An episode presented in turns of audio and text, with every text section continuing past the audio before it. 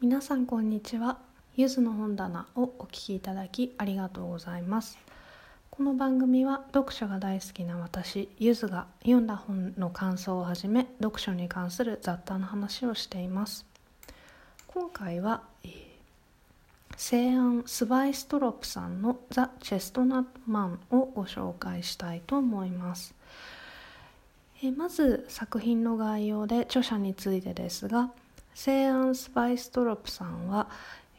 さまざまな国際的な賞を受賞し100カ国以上で販売されているデンマークのテレビドラマ「ザ・キリング」の脚本家として高く評価されています。彼はコペンハーゲン大学で文学と歴史の修士号を取得しデンマーク映画学校でも学びました。エミー賞やバフタなどさまざまな賞も受賞されています。え次日本の概要ですが出版年は2019年1月10日えこちら英国でのハードカバーの出版日となります。初版は2018年6月6日出版元はマイケル・ジョセフ。ジャンルとしてはスリラー、サスペンス、ハードボイルド、ミステリーなどです。ページ数はハードカバーで512ページです。英語の難易度や特徴ですが今回デンマークが舞台ということで人物名や場所の名前などが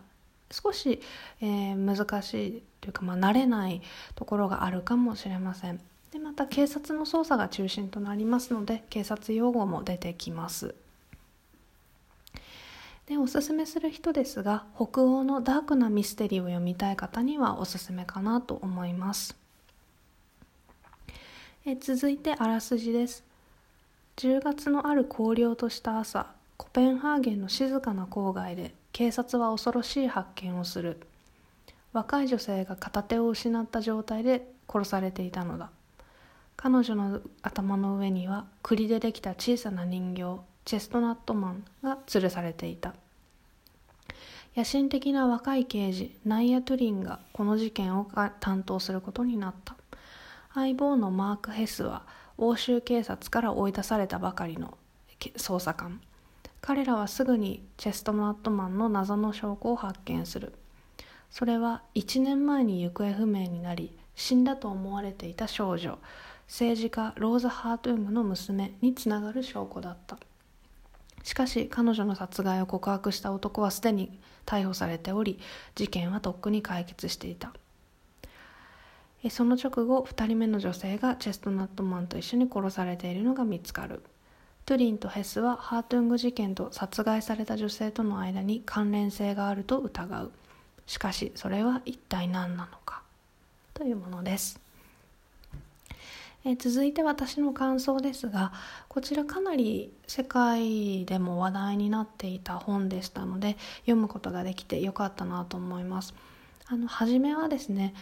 えー、北欧のデンマークの方の名前っていうのをなかなかこう覚えたりこうどういうふうに発音するのかっていうことが分からなくてちょっと慣れないなと思っていたんですけれども、まあ、それを、えー、それ以上の物語の面白さがあってどんどんどんどん読めてしまいました。登場人物はですね本当一人一人が個性的であのそこであの名前以外のところであの戸惑うことはなかったんですけれどもヘスが一番好きでしたね組織の中ではちょっとうまくいかないタイプなのかなと思いますけれどもあの相棒であるナイアとの、えー、絆が徐々に深まっていく様子は本当に見ててよかったなと思いますしこのヘスの存在がですねちょっとこの物語にハードボイルドの要素を加えているなと思いました。で北欧っていうとまあ幸福し社会で、まあ、あの幸せなあのそういう度数も高いみたいなイメージがありますけれども、まあ、やっぱり問題がないわけではないですよね。むしろなんかこうそういう素敵な面ばかりあの注目されてなかなか問題があの表にならないのかなという印象も受けましたもちろんこの本しか私は分かりませんけれどもでまあ抱えてる問題っていうのはヨーロッパの他の国とか、まあ、それ以外の国でも抱えているような問題とやっぱり同じですよね。で、警察ものということで、あの非常に緻密な警察捜査だったり科学捜査っていうものが行われて、あの事件も解決したかなと思ったらまだ謎があったりっていうことでそういったところも面白かったですし終盤の、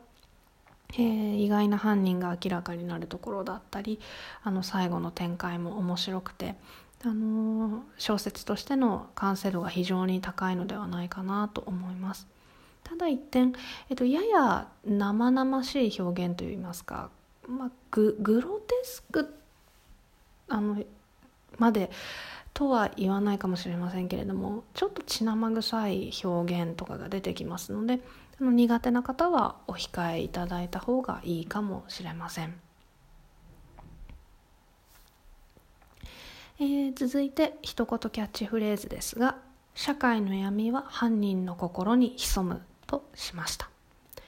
そして最後に5段階評価のおすすめ度ですが今回私は、えー、星5つ、えー満点ですね。をつけてみました、えもし読んだことがある方是非ご感想をお聞かせください、え今回の内容はブログにも書いています。ブログのリンクはエピソード概要欄に載せていますので合わせてお読みいただけたら嬉しいです。それではまた次回お会いしましょう。